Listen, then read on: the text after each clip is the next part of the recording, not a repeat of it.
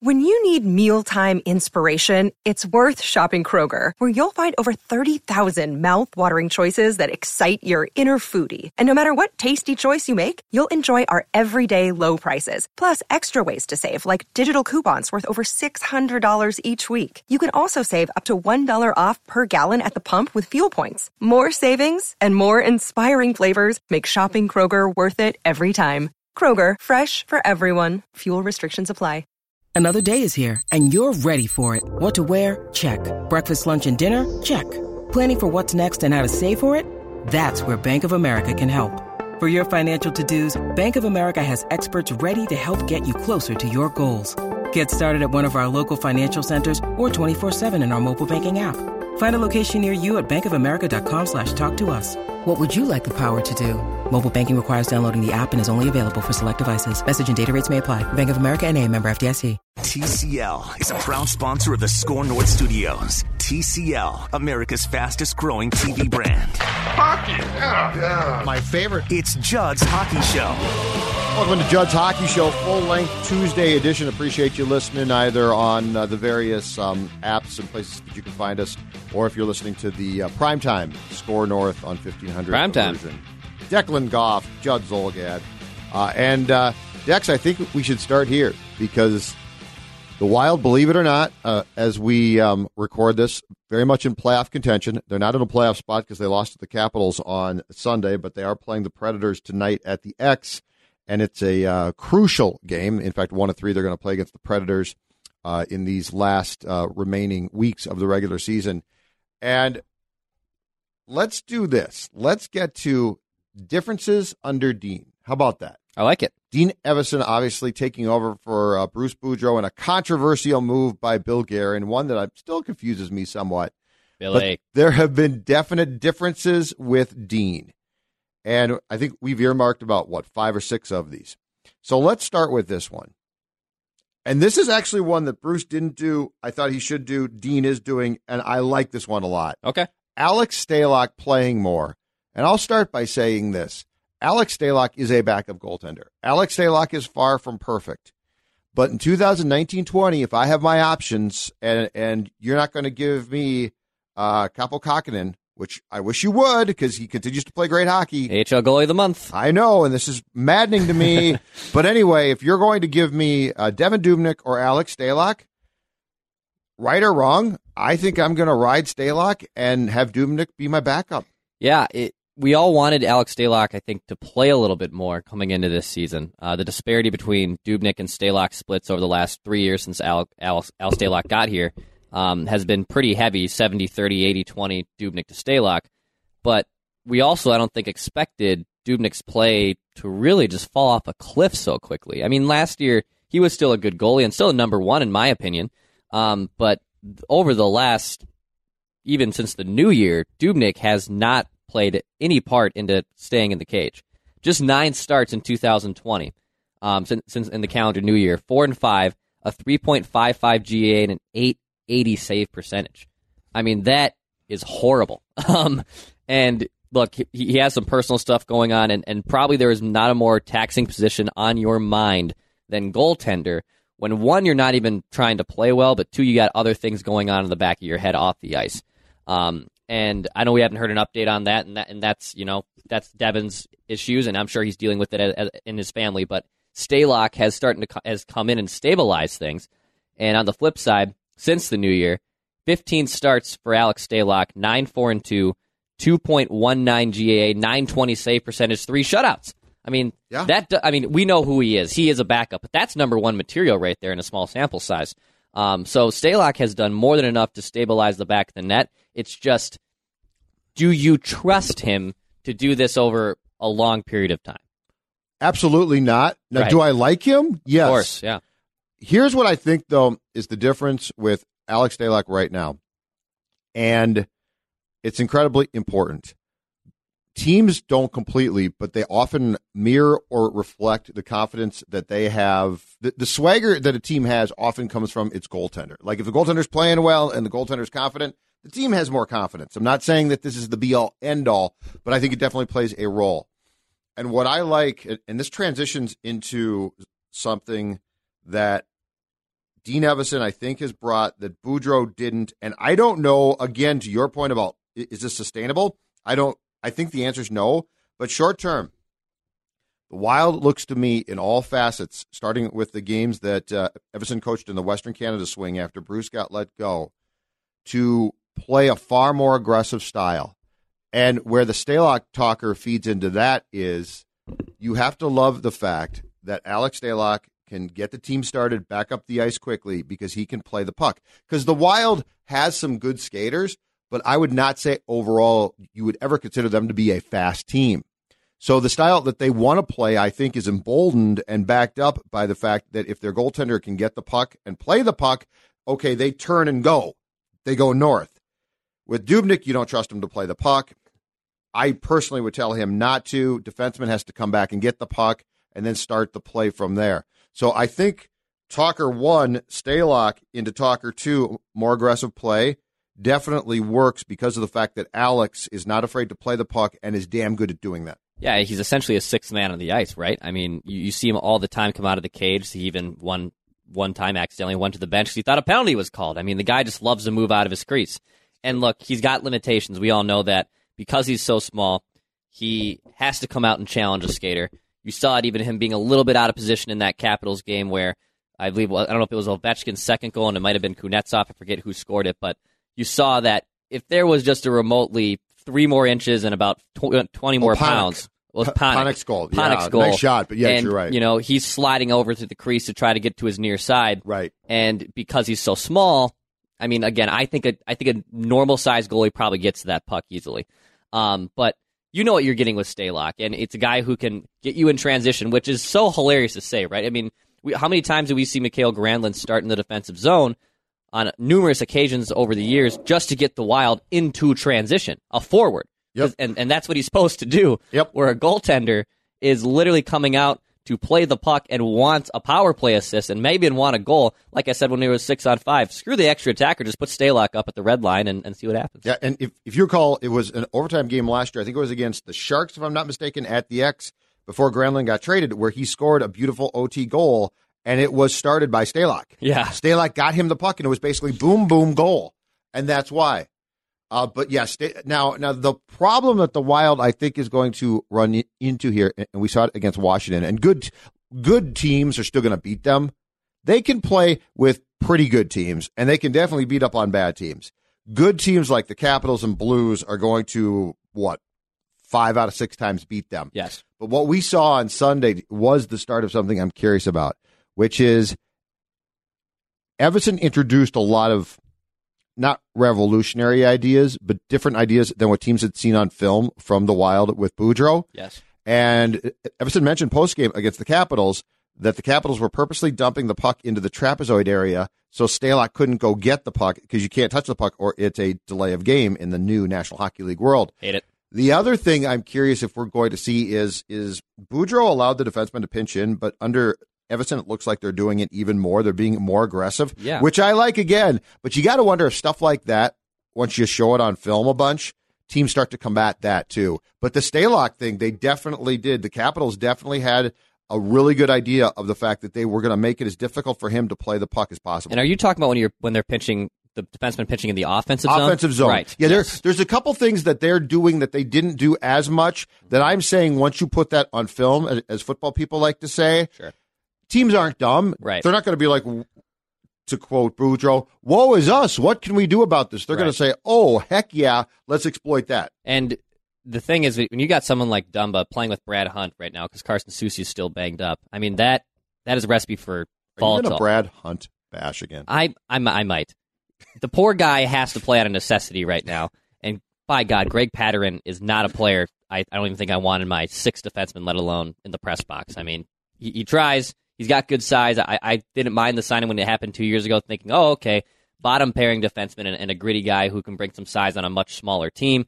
Uh, I, I, if they can get rid of him for a bag of pucks at this point in the summer, I would take it and, and call up some of one of these other kids from the AHL to, to see what they have in them. Do you like Nick Um, Seeler back now? Is that what you're I would love Nick Seeler back, and I, I hope he's thriving in Chicago. But uh, when you have two guys like Hunt and Dumba, and one of them is going to go pinch, and both of them are already defensive liabilities, you are not setting yourself up for disaster, but you're putting yourself in potentially very dangerous situations, especially when you're going to go up against a fast team who can get the puck up and down the ice, like a Washington or a St. Louis, and it, it, it it's very it's high risk, high reward, right? I mean, that's oh, and it's fun to watch. Yeah, it's great to watch, but but I, I think it caught teams a little bit by surprise for a few weeks, and it's not going to cont- uh, continue to catch them by surprise.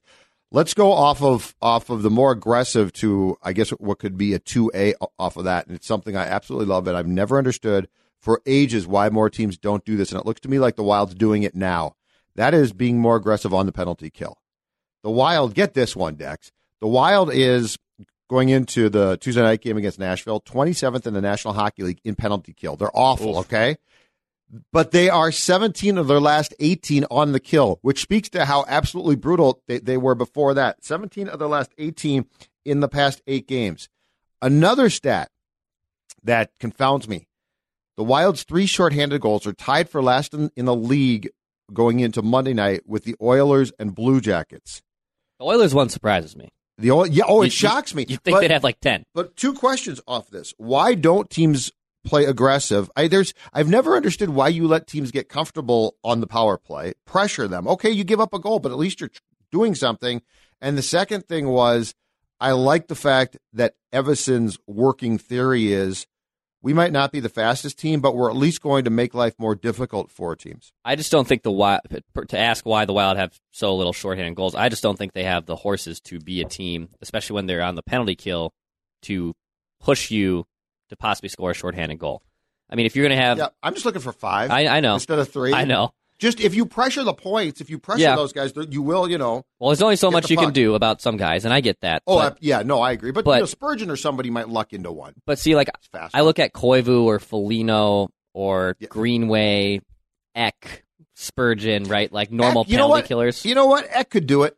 really? I think Ek could Do I do don't it. think he could. Uh, I'm with you on Koivu. The guys like Koivu have no Yeah. chance. But I could see I'm not asking for 10 shorthanded goals. Right. I'm just saying if you pressure people, you'll create, you'll make them make dumb plays at times. Again, if you're playing the Capitals, probably not. Right. But if you're playing like we saw the Red Wings or the Blue Jackets, or Sure. there's a lot, you know, or the Coyotes. be opportunistic. yes, exactly. Yeah, Exactly. So I get you. the more aggressive play I, I like. Okay, it's your turn. Tell me about the differences that you found in playing time for defensemen and a few forwards as well from what we saw with Bruce to what we're seeing with Dean Evason. This is really interesting to me, and, and you know what? I I don't know by crunching these numbers if this has a lot to do with Carson Soucy being out. I don't know if this has to do with just. I think we're about eight games in the Dean Evason era, so we're really, I mean, small sample size, as Judd loves to say. Um, but I'm with the kids, baby. So here Small are here are some defenseman splits of minutes averaged when Boudreau was here to compare to when Dean Evason was here. So this one's probably the most surprising to me. Ryan Suter. Okay, when Bruce Boudreau was here this season, by the way, I'm just using this season as a sample size. From the start of the year to the day Bruce got fired, or the last game he got fired against uh, the New York Rangers in the shootout, Suter was playing 24 48 a night. Uh, Down from his normal 27 28 from his early days with the Wild, but still a, a lot of minutes for a 35 year old, two years removed from a very serious leg injury.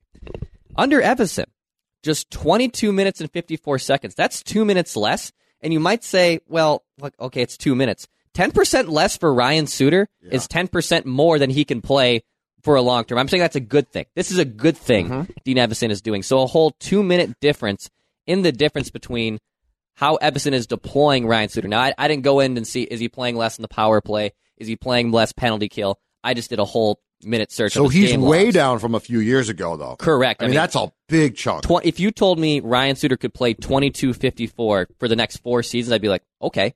You know, like that, that's a start. Okay. Right. Instead of 25, 27, 28, um, I think that is a humongous difference. And, and I'm, I'm I'm really curious by it. I've got a couple questions off this. Okay. One is, how's he taking it?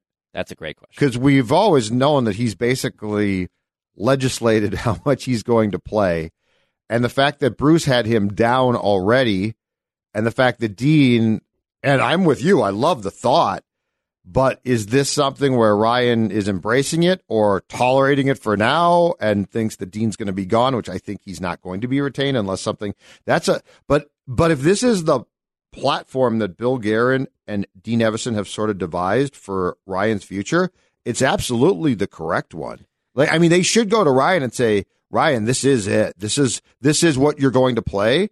Uh, because to your point, yes, in a one game chunk, oh, it's a couple minutes, big deal. But in a full season, It's huge. it's enormous. And at his age, and you know what? He is still a very, for the most part, he's a steady player. But is he the guy he was five years ago? No. And they've got guys who should play more. So on that one, I like it. And by the way, I think Suter like fifth in points among defensemen this year. He's having a still a really solid offensive season. He does a lot of good things. I, I don't. I think I feel like uh, Ryan Suter, a lot like Mikko Koivu, can be a whipping boy for a lot of lot of things we say about him. I think he does hurt himself though when he tries to extend his defensive shift. And if this is um, if this is going away from that, Right. it's actually going to help him. All right, so here's Jared Spurgeon splits with Dean and Bruce. So with Boudreau and Spurgeon spent the most of his time with Suter this year, I believe. Um, under Boudreau, 22 minutes 31 seconds average a night. Under Evason, 21 34. So about a minute, about a minute less than what he's playing. And, and Jared Okay. Spurgeon does a ton of good things well, um, things that don't show up on a box score Oh. that you won't see. Not like Brodin necessarily, but but he is his intelligence is off the charts. Might be the smartest player on the hockey team. Uh, but about a minute difference in the splits between Evason and Bruce Boudreau. Okay. Uh, Dumba, pretty much the same. Not much of a difference here. Uh, 22-34 with Boudreau, 22-46 with Dean. Got a power Really play goal last week, baby. He's back. He is back. Got a power play goal. Way to go. week. Way to go, Dumba. And and the Washington game, he did get exposed for, and this is not a first. He can make the boneheaded defensive play. yes. But you know what? In fairness to him and this conversation, I don't think that's going away. No. I expect more offense, and, and I think he's going to rebound next season and score way more goals. And I think we're going to see him have a, a much better season in the offensive end, and he could certainly move the puck. But I don't think you're ever going to get some of those boneheaded defensive mistakes in his own zone out of him. Jonas Brodin rounding out these uh, four defensemen here. 21-26 with Bruce, 21-54 with Dean. So uh, maybe a half a shift more, essentially, with uh, Brodin. And I know he's been banged up a little bit. He's been playing through it, um, but about the same. But Suter's splits are the most interesting one to me of, of those four defensemen. So who's taking up? Who can we tell who's getting the the extra the well, time? Hunt, that, Hunt is playing out of necessity, playing more, excuse me, because Carson Soucy's and injured. Soucy, okay. And again, how does Soucy's injury affect all these guys' minutes? I think that does matter. Um, Soucy's had a, had a breakout year. He's been quiet over the last month, and maybe that injury had something to do with that. But it is something to note that Ryan Suter's significant ice decrease is, is something that I'm, I'm curious about. and it'll be very interesting to see who the next wild coach is named during the offseason and how much Ryan Suter plays at the beginning of next season and if this trend continues as well. All right, so here's some forward splits. We're going to transition Ooh, in- into the good. forwards. This, All right, this can get juicy. All right, we'll start with Fiala. All right, so some of this has to do, I think, with the fact that Kevin Fiala was pretty much in a doghouse for the first on and off for the first six weeks of the season, but still, um, and and and Fiala's game really started to hit a slide up towards the up upswing about a week before Boudreau got fired. But under Boudreau, Fiala played fourteen forty six a night. Under Dean Evason in these eight games, seventeen fifty three. Okay. Now, it, I don't think that's necessarily Dean just playing him more to play him more. Fiala has been just so dynamic that you got to put this kid on the ice, and he was being double shifted in Washington. But a three and a half minute upswing compared to where he was with Bruce and where he was with Dean, and clearly, I think the organization is recognizing that this is our most talented and special player. Eureka! Yeah. Uh, so they Bruce had Fiala on the first line before he got fired, right? He had just prom- he had promoted Yeah. him to the first line. Yeah. Uh, but there was definitely a trust factor there. When you know what I think the biggest difference is too, besides the fact that Fiala's just been great. I think the biggest difference is when they because Bruce definitely had this team playing a more conservative defensive style, and Bruce had his reasons for that. We're not bashing Bruce here. Like I'm not look I'm not looking at this team and going, you know what Bruce did? He suppressed the 86 Oilers. Um, but with the style that they started to play on the Vancouver Edmonton trip, Declan, I think you said to yourself, Fiala has to play more because he's the one guy who can skate like that. I mean, you watch you watch the difference between Kevin Fiala and the majority of his teammates, and it is it's sort of like going and watching that special kid who gets uh, promoted to bantams, and the rest of the bantam players are really nice players. They're, they're good guys. They're really good guys, and they're and they're nice players. And then this kid, you know, is is two years younger than them and gets promoted and can skate past all of them. Yep. That's Kevin Fiala. Who who else would you say, as far as forwards go, on this team right now? Would you even draw like any type of comparison? Uh, there isn't. I was going to It say doesn't exist. It's like watching a different play. It's, The- the limit it's like he's exist. coming from, and and it's when he's playing against great players on different teams. I'm not saying that this is the case, but when you watch him with his teammates, it you are watching a different guy. I saw a statistic the other day that if Kevin Fiala was on the Predators right now, he'd be leading the team in points and goals. So you're welcome. Thank you, Nashville. And by the Appreciate way, it. and by, by the way, I watched um, a good portion of that Nashville The Monday game? eight to three loss on Monday night to the Oilers. One one is I'm offended. Where's that Oilers team when they play the Wild? That's my question. Uh, the second thing is Nashville's a weird team, man. Yeah, they're a lot like the Wild. You know, They're a lot like the Wild. you know, and they really do reflect the Granny Wild to a large degree too. right? The way they go by him, Yeah, they go by him. Granny. You know if that he's hot, they're hot. Calgary game last week, Dex, he scored with 0.1 seconds left to tie it, really cool. and then got the OT goal. Yeah. And that was the Granny with the Wild. He's unbelievable. He's an all star. And then you get beat at home 8 to 3. And if I'm not mistaken, it was 3 3 after two. You gave up five third period goals. Yeah, not good. Not great. Back to the ice time. All right, back to the ice game. Our boy Ryan Donato. Unfortunately, Judd, um, nearly the exact same for Ryan Donato. 1038 with Bruce, 1037 with Dean Evason. Um, this is a guy who I'm now clamoring for to get top line minutes. I don't want to say Gerry time is completely dead and over because I want. All right, let me defend myself. Let me let me at least defend myself a little bit here. Okay, The floor is yours, man. I I- say a word. I want I wanted the exposure. I wanted to see if this kid was legit. I never thought that 40 goals was going to translate to the NHL. I wanted to see if it could, okay? I wanted to see if it could. They've given him the opportunity. I believe he played 16 minutes against Washington. I didn't notice him once outside of the fact he was playing power play time in the third period, and that was the only time he ever touched the ice. They tried to put the kid in position and they gave him a chance to say, "All right, Gerry, You've had every success at the HL level. We heard what Declan had to say. Why don't you go up to the top line, play 15, 16 minutes with Fiala and Staal, and see what we got? And you know what? It's not working. And to be honest, he probably is playing for a roster spot, not a roster spot, but a spot in the lineup tonight against Nashville. He might be a quad A player. And, And, that's look, and that's fine. it happens. it happens. Gerry Mayhew, w- wearing the number 26 that Thomas Vanek wore so proudly for so many years, my guy. played 1623 I love that number. on uh, Sunday in the 4 to 3 loss to Washington. I, I also found this stat um, that was in Michael Russo of The Athletic, his Yes. game story. This is an interesting one. There are 163 players with at least 14 goals in the National Hockey League. That includes, obviously, Ryan Donato. None has logged anywhere close to as low as Donato's average of 1038 a game. Donato's uh, goal on Sunday was the seventh in his past five games from the fourth line. I need your help here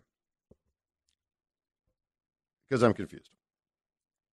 Um, I understand that when you talk to hockey people about this guy, that they point out shortcomings.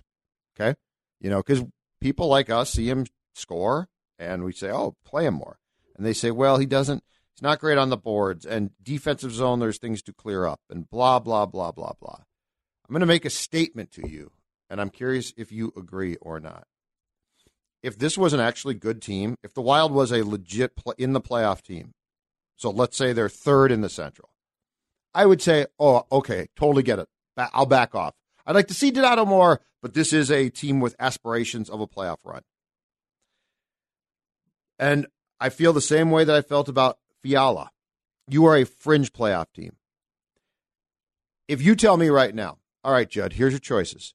You can get the eighth seed in the playoffs, and you're going to play the Blues, and you're going to get bounced. You're going to win maybe one game. Or you can get Ryan Donato up to the first line, and he's going to make some mistakes, and he's going to learn. But you're going to miss the playoffs, and he might make a mistake that costs you, and the veterans are going to be mad. without hesitation, I tell you, door number two. I want to get him that experience. That's why I want Kaapo Kahkonen up here. I want to get these. I don't. I don't know how strongly I can tell you this. I don't care about the playoff spot, and I don't care about the veterans. If if I can get Ryan Donato, you know what? If I can get him to screw up in a game in the remainder of this season, and I know that he's a smart kid, and it's going to pay off next year when I really do have aspirations. I take the lack of a playoff spot in a heartbeat, and I celebrate it because I got Ryan Donato what he needed. Exactly. So I mean, but am I? I I'm sure there's pushback. I'd love to hear it. Wouldn't you rather see two 22, 23 year old kids getting significant ice time, being 20 goal scorers, trying to figure out who you have to build around instead of just burying someone on the fourth line because he can't back check? Yes, but why are you? Here's my question: Why are you acting like you're good? Exactly. I mean, you were putting Gerry Mayhew. God bless him. Not this is no. He deserved a chance. I he did deserve this chance. But if Zach Parise or Eric Staal or Mikko Koivu or anyone comes to me and says, "Well, we're trying to make the playoffs," I say, much like Herb Brooks says, "Your time is done. Right. This is their time now." And I, I yeah, I want to see Donato get more minutes. 14 goals in 10 minutes. If you multiply that over 15, 16 minutes, the guy's going to score 25 goals a season. Here's the other problem that they've got going because they're trying to act like they're good. They've got him thinking, and I'll tell you why I think that. He's not shooting as much now. Now he's scoring no, goals. He, he's not. His, his shots are way down. But his shots are down. And Ryan Donato's a shooter. Yes. And when Ryan Donato is confident and playing loose, I feel like you're trying to work with him on things that ultimately right now you shouldn't worry about. It was an absolute crime for him to play just I believe what was it against the Capitals? It was something very minimal, but in that first period, with just a minute fifty seven seconds, because he didn't play on the special. Teams. after he scored a goal. Yep. In the first shift, like why why aren't why isn't this kid getting more significant time? You want to be able to build around as many 22, 23 year olds as you can as a rebuilding team. Right. And and tell me this with Fiala. Do you really think Fiala is thriving now because they benched him occasionally? No, that's the stupidest. He's, he's thriving because he's better than everybody. He's better than everybody, and he has confidence, and they're, and they're giving him playing time. That's why. That's exactly why. But Ryan Donato being a fourth liner is stupid. I agree with you. It's just stupid. I agree. And I don't understand. And and if you are Guerin or Dean Evason, you owe nothing to these veterans. Yep. Zero. There is zero you owe them. In fact, I would call in my guy Koivu again, and I would say, Mikko, you are done, right? And I transitioned to that because we all know how well the fourth line plays against bad teams. Well, I still got I still got players. Oh, you do. Here. Sorry, sorry. You're the, jumping the gun here. The Donato thing's got me worked. I know. I understand. We only got three more guys down the list, so okay, so we're, we're almost there. No, you're fine. Okay, Joel Eriksson. My bad. My bad. Yeah, you're jumping the gun. My bad. My On air production meeting. You're jumping the gun. For God's sakes, you're gonna get in the penalty box again. All right, Joel Eriksson. Joel Eriksson. Joel Eriksson. Under Dean Evason. Yeah. 16-23 a night. Under Bruce Boudreau, 15-31. So about a minute more, about a sh- two shifts more a game for Joel Eriksson. He's your only center, and he's your only center.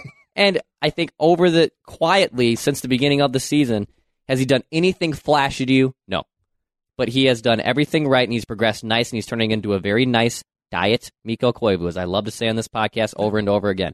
There's nothing wrong with that. So a- another minute for Joel Eriksson. Ek. He's a good penalty killer. He's got career highs in points. Not bad. I've, I've actually been very satisfied with what I have in Joel Eriksson. Ek. All right, finally, Jordan Greenway, my guy here. Okay, so Greenway gets off to a nice start in the first six weeks of the season, especially that Ek and you still want to trade him, I know. I still, I, I, I still do. I know you do. Under Boudreau, fourteen oh one a night. Under Dean Evason, fifteen thirty one. 90 seconds more under Dean. And you ha- we have noticed a difference in his game. I don't know if there wasn't a trust there with Boudreau. I don't know if there was a disconnect with Boudreau. But clearly, Greenway, and, and we saw it on display against Detroit, which doesn't really impress me. But we also saw it against Washington, where he is starting to use his size on the boards, in front of the net, the things that Coyle never did, the things we always loop Greenway and Coyle together, whether it's fair or unfair. Something has upticked in Jordan Greenway's game, but yes, Judd, I'm out. I'm still bailing. I'm done. Because you don't trust it? I don't trust because we it have seen all. these stretches before. Yeah. That West Coast, when they went to the West Coast and played San Jose, this is a few months ago. and he got he did the same thing. He was running around and checking and creating opportunities. And I remember I came on the podcast with you and I said he's going to start scoring goals because of this. If he continues to play this way, and guess what he did? Regressed right back to Charlie Yeah. Coyle again. Um, I think he's a sweet. I have something. so much trouble. Th- This is a blind spot of mine. I have so much trouble giving up on big guys like this because I love what the potential there. But you know, I love that potential in Coyle for how long? Right. And and I just kept saying, well, just leave him at one position, leave him at wing, and uh, and ultimately, I was wrong on that one. So, am I going to be shocked if they trade Greenway this summer? No. And you're not the first person. L- Lou Nanne talked about Yeah. trading him.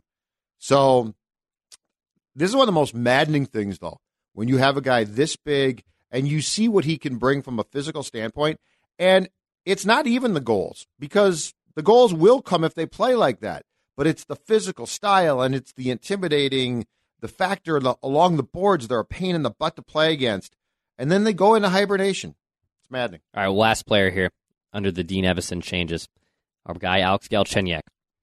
So I, I, I don't think it was fair to put Boudreau under Galchenyuk because I think it just played like three games. Yeah. It wasn't fair. But I can I can use his sample size in Pittsburgh and what he's done since Evason took over. it's probably not even close So in Pittsburgh, he was just playing 11 minutes a night. He was not playing very well. But in Dean Evason era, 15 27 a night for Alex Galchenyuk. So a humongous uptick in minutes. playing center now Yep, one goal and three assists in eight games. Judd, I know you're you're still out. If he wants to sign a two-year, five and a half million dollar deal, so a two and a half AAV season to build up his confidence, he's still 26 years old. I'm still in on bringing this guy back. I, I just I, I don't under, I don't see any other player that you're going to find to fill maybe a fringe top six, top nine guy on the open market that's not Galchenyuk. I still think there's something here, and for the right price, I'm in. do we think somebody will pay him No, I don't think so. I, I, as we know, I think everyone knows that his value is basically at an all-time low. i need to know more about him behind the scenes before i'm going to commit to him that's Okay. what, that's how i'll put it i need to know more about his i need to know more about him as a teammate locker room guy the background stuff uh, before i commit to him I am fearful that what we're seeing right now is an uptick of he is getting more playing time and he's not a talentless player, but because of the fact that he's playing for a contract, we've seen a lot of guys uh, put the pedal to the metal when they're doing that and then drop off once they get the security of a new contract. Um, I'm probably I'm probably with Galchenyuk where you are with Greenway. I just don't trust it. Got it. It doesn't mean I think he's terrible. Mhm. It means I don't trust it. Right. Now, can I transition? Yes, you can. Okay, I'd like to apologize Yep. to you Yeah, because that was you. great stuff. Thank you. Appreciate I'm serious. it. I know. Okay, Don't patronize me. ba- back to the fourth line. The production of the fourth line last week, the Wild beat Columbus at the X. They beat Detroit. Oh man, are they awful Congratulations, Wild. at Little Caesars Look Arena. Here we go. And then they went to Columbus on Friday and won again. That line in a span of those three games had six goals and 14 points. Mikko Koivu, two goals, three assists for five points, The rejuvenated Mikko. plus six. I fear he thinks he might come back. Ryan Hartman, two goals and three assists for five points in three games, plus five. I actually We- like We him. saw that coming. Yeah. I do like him. And then the guy that we just talked about, Ryan Donato, two goals, two assists for four points in three games, a plus five as well. Now they played Washington on Sunday, and a guy like Hartman's just going to come back to earth against the Capitals. Koivu obviously is going to crash back to earth, and Donato still scored a goal. Um, but the fourth line has been um, an important part of this team's rejuvenation with Evason as coach. It's been impressive. I don't think it's going to be long term, and I do think that Koivu is done. Uh, but it's nice to see the one guy I like to see rewarded a lot is Hartman because he's been a really nice addition and pickup, and he plays his butt off every night. And I, I don't want to put him in Foligno territory, but he came here as a basically failed first round pick prospect with Chicago, a guy who clearly recognized that, all right, he's not going to be this dynamic offensive player that, that he was being a first round pick, but he can be a really significant role player and turn that into a hell of a career. Um, now, if, if Hartman can become Foligno 2.0 and you have two of those guys, great. Obviously, that's fantastic. But um, I think he is a solid fourth line player. Um, I think he signed just that two year deal this summer, so he'll enter this last year. You want to bring him back? That's fine. I think personally, not to transition off, but if you're going to go into this summer with your negotiation of your current roster, Foligno and Brodin are probably your top two priorities since they're entering the last years of their contract. And it might be that Foligno makes more sense simply because I don't want to move Foligno, and Brodin can actually bring you back something.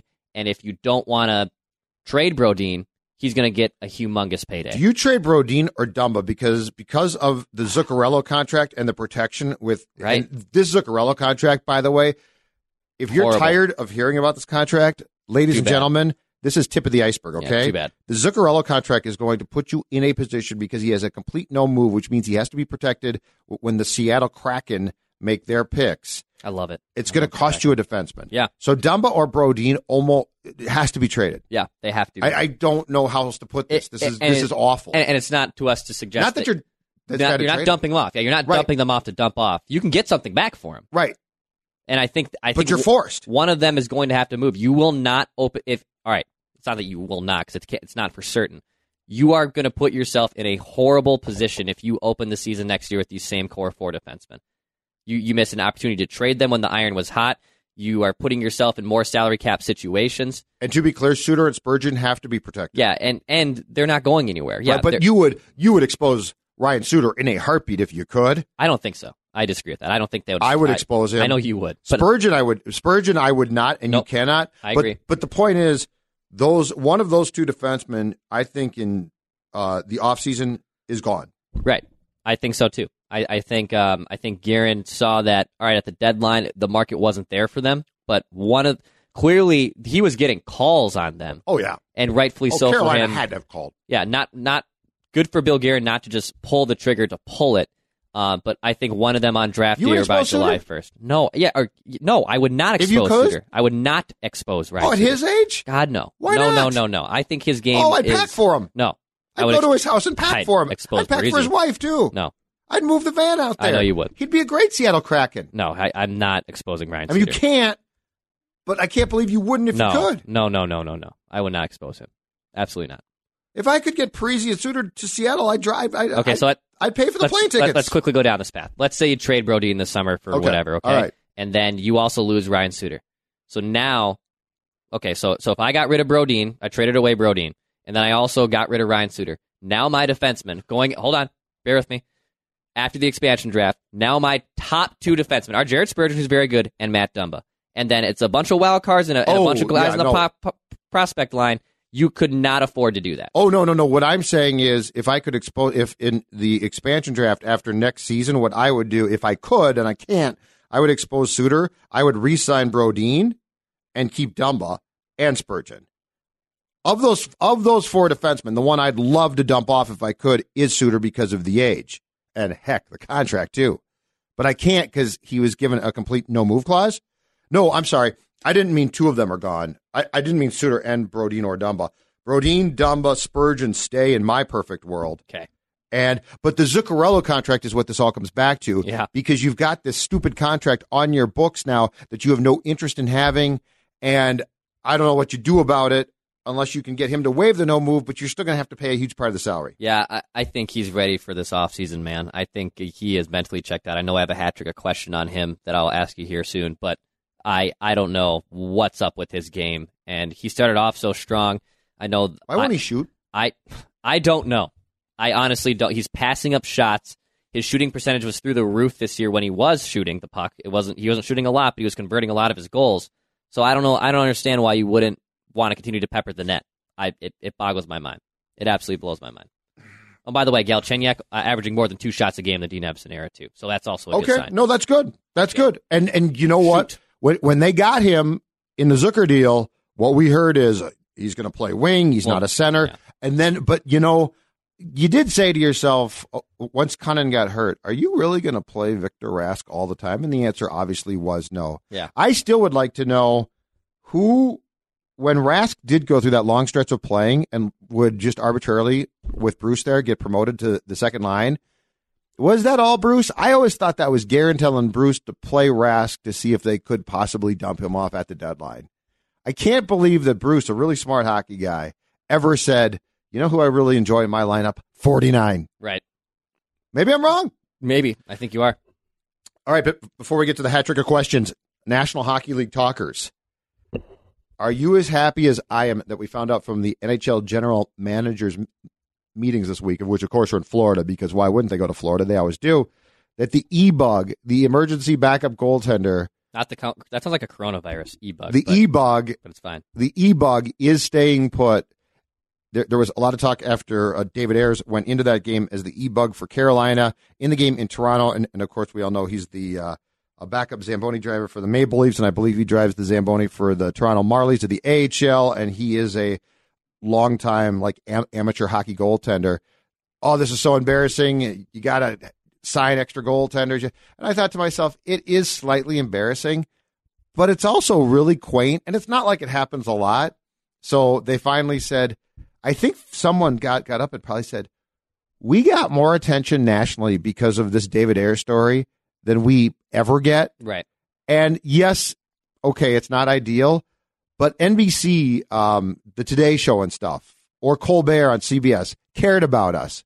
So I think they finally said it was a really good story, and it ain't like this happens once a month or something. Right. And and re- if it became an issue, revisit it later. But this wasn't an issue. It wasn't a it wasn't a problem for the league. I mean, I think we all thought because Toronto got embarrassed that maybe it would be an issue, but I, I'm fine with it being what it is. And it's it's a, such a fluke thing. What it happened before in Chicago three years before that. I think in the last Accountant came in and, and how, played, right? I mean, yeah. How many times the last ten years has this happened? Like th- two or three times. Like it, it's Yeah. not even worth. It's not even worth changing. It's fine. All right, the Pittsburgh Penguins, my good man. Oh, here we go. They uh, play on Tuesday night. In fact, uh, they'll, they'll be playing, if you're listening to this on SKOR North of 1500, they'll be playing, um, taking a six game losing streak into that game. Since being traded, I believe it was February 10th, uh, from the Wild to the Penguins in the Galchenyuk deal, Jason Zucker has five goals and two assists in 10 games. So points wise, he's been good. The Penguins are 3 6 and 1 with him. And before people say, okay, Judd, well, how were they doing before, or, you know, were, were, were they doing good before he, he got there? They were 8 and 2 in the 10 games before the trade. I'm throwing it out there. I am not commenting on this. Jason Zucker has, as we all thought, scored goals. He's got five for the Penguins in 10 games. It is interesting, though, that they are 3 6 and 1 with him and that uh, they have lost six consecutive games. And the question you have to start to ask yourself now, and I dismissed this entirely at the time, is remember the first round pick coming to the Wilds, a 2020 lottery protected pick. If the Penguins, and I don't think they will, but if they go in the complete tank and miss the playoffs, there's a chance the Wild's not going to see that draft pick Yeah. till June 2021. Right. So no, you want the Penguins to make the playoffs. Yes. You You need the Penguins to to make fail. the playoffs. And I got a tweet about this after our uh, that kind of relates to this about after the Capitals lost, and he said, um, and it was us just saying, "Hey, look, you weren't able to beat a good team." And I got this comment from TNH thirty one one three. So I'm, I'm guessing he's a very nice guy. Uh, weird. I didn't hear any of these comments when the Wild beat Tampa twice, or when the Wild beat Vegas, or when they beat Dallas more than one time. Now this is where it ties into Pittsburgh. Also, Pittsburgh lost to teams way below them in the standings, so what are they? If you want to go down a path of where the Pittsburgh Penguins are as a franchise versus where the Minnesota Wild are in 2019-20, you you are not watching the same hockey teams I'm watching, okay? The Penguins are a dynasty. They have absolute studs on top. They're in the skids right now. They're going to get out of it. They'll be back in the postseason. Calm down. It's it's not the end of the world. The Eastern Conference is loaded, and that is a team that if they're a wild card or a division winner, they can play postseason hockey. Don't bring me that BS into my timeline, okay? That Penguins team knows what they're doing. They're a very good hockey team. They got veterans, they got young players. They know how to win. They just have to get into the playoffs, and it's going to be fine. Are we comparing the Pittsburgh Penguins and Minnesota Wild now? Yeah, because because And by the way- on a six game losing streak. And by the way, the conversation that we've been having is the Wild with Dean Evason as coach against good teams. And I'm sorry, when you're the Oilers and you play horse bleep, you ain't a good team. But when you played St. Louis, measuring stick for sure, you were outclassed completely. And when you played Washington, they're better than you. Yeah, they're better than you. Okay. Hat trick of questions to wrap things up. All right, my man. Number one, If the Wild sweep the Predators the rest of the way, three more games, including the season finale. So, I mean, a playoff spot could theoretically be on the line game 82. If the Wild sweep the Predators the rest of the way, then Minnesota will blank, fill in the blank, make the playoffs, not make the playoffs, um, stick it to Mikael Granlund. Give me whatever answer you want there and fill in the blank. If the Wild sweep the Predators the rest of the way, then Minnesota will blank. Okay, the Winnipeg Jets are going to play a role here as well. Yep. Because it's not just Nashville. Arizona could play a role as well. But I think if they sweep the Predators and get all six of those points, I think they make the playoffs. I think they get the eighth seed. I think the Jets are They're so interesting. the Jets are weird. I think they're going to be sellers this summer. I'm calling for Kyle Connor. The Jets are weird. And Arizona, and by and by the way, Paul Fenton, you get credit for Fiala, but my God, the fact that you almost got Phil Kessel, look at the year Phil Kessel is having for the Coyotes. That trade would have been off the charts awful. Yeah, it would have been Vanek 2.0. I wanted it, and yeah, It would have been Vanek 2.0. Yep. So thank your so if you're a Wild fan, thank your lucky stars that Phil Kessel said I ain't going to the Wild because he has been a huge disappointment. Uh, but that being said, the answer to your question, I think, is I think if you get all six of those points, you'll make the playoffs. yeah. I, I think you by by default get in, but it, it does have to do with everyone else in front of you. Uh, number two, what are the odds Matt Zuccarello is scratched by the end of the season? And, and like likelihood, so one out of 10, 10 being that yes, he's going to get scratched, one being no no chance in hell. I think it's a one, and here's why. And I don't I don't really like this, but it's just the case. Yep. Dean Evason, with Mhm. what can be a difficult group of people, especially veterans, is to me trying to curry favor. Like he wants this to feel like he never says anything critical about this team. You scratch a veteran player like this, you're sending a message that a hardcore I and I would love it. And Zuccarello, why he is passing and won't shoot, I don't get. But it feels like Dean has been brought in to sort of smooth things. The the woe is me quotes in press conferences, Declan, as you know, are long gone. So I think it's a one because if you scratched him, he'd have to answer questions about it, and I think it would. I I would like it, but I think it's exact the polar opposite of what they're trying to do. I think if uh, you really fall yourself out of the playoffs, and then Zuccarello finds himself in a practice, you know, in the press box for a maintenance day or something, they might aggravate something. But I, as an interim coach, screw it. Like I have the opposite approach. If you're an interim coach, you shouldn't like John Torchetti did this. Tor- I love Tor- this. But Torch, different styles. Torch but, lit him up. Yeah, This guy, this guy's the opposite. right. This guy's been like everybody's great. We're a team. Rah rah. And look, style wise, and I think he's done some good things. But I don't see him scratching a veteran. All right. A- Aside from Victor Rask, who my Well. who Stella, my dog, will scratch. yeah, I understand. All right, last one here. The Wild have scored 206 goals, and they've allowed 206 goals. Neutral goal differential as we record today before Which the is Predators impressive because they were remarkable. way, way down. Uh, so by the end of the season, will Helps they have Detroit. a positive or negative goal differential by game 82? Um, you know what? Their schedule, I believe, has something like seven or eight non-playoff teams left and nine playoff teams. I'm going to say it's going to be like plus two. Okay. I, they they play enough. They, their next road trip is a cupcake West Coast trip. I think you get the Sharks, the, The Kings. and the Ducks. Right. Those. I mean, you're going to come back if you don't come back with three wins and a positive goal differential off that. So I'm going to say they'll, they'll be about a plus two. hey, we're just enjoying the season. Okay, they're just taking care of business against bad teams. We're just enjoying good hockey. All right, just, Uh, just well, that out there. When they sweep those teams, if Oh. you don't compare them to the Capitals and the Penguins and the Blues, Are you enjoying this hockey team? Are you not enjoying this? Is this not fun for you? Enjoy the enjoy the wins. Okay, This is- enjoy the wins. you know this team caused me to tear my hair out. Yeah, I'm, and mine, my beautiful hair is, is So falling out as well. I will say, I, I- it's so it's so hard because I think their offense is so good, but their goaltending is so suspect that it's hard to predict which way it can go. I think it's negative. I think the goaltending catches up to this team, and even though there might be nights where you score six or seven goals, I think you're gonna get outscored by by good teams. So I think negative. And that's that's all I got. Bonus question for you: Yes, sir. Does Alex Stalock score an empty net goal against one of these cupcakes before the season Yes. is done? Because you know he's going to take shots. Yes. You Yes. know he's going to take shots, Hundred percent. He'll get one. He'll get. He'll, So have, he'll get a goal? How about this? He'll have two points by the end of the season. including a goal. Yeah, two points. One, one, two. One one. All right, Judd's Hockey Show. We are uh, done. It's been a riveting, in-depth conversation. If you enjoy the uh, the hour long show. Join us on Tuesdays. And then, of course, throughout the rest of the week after Wild Games, we often do one timers. We are done. Declan, what do you say about that? Pass, shoot, score. Your dog is more than just your bestie with the cutest face ever. Get to know them on a genetic level with Embark Vet. Developed by veterinarians and PhDs, Embark screens for more than 215 genetic health risks across more than 350 breeds. It's top notch science for your top notch pup. Go to embarkvet.com and use promo code DNA, that's DNA, to get $60 off an Embark Breed and Health Kit or Purebred Kit with free shipping. That's promo code DNA to save today.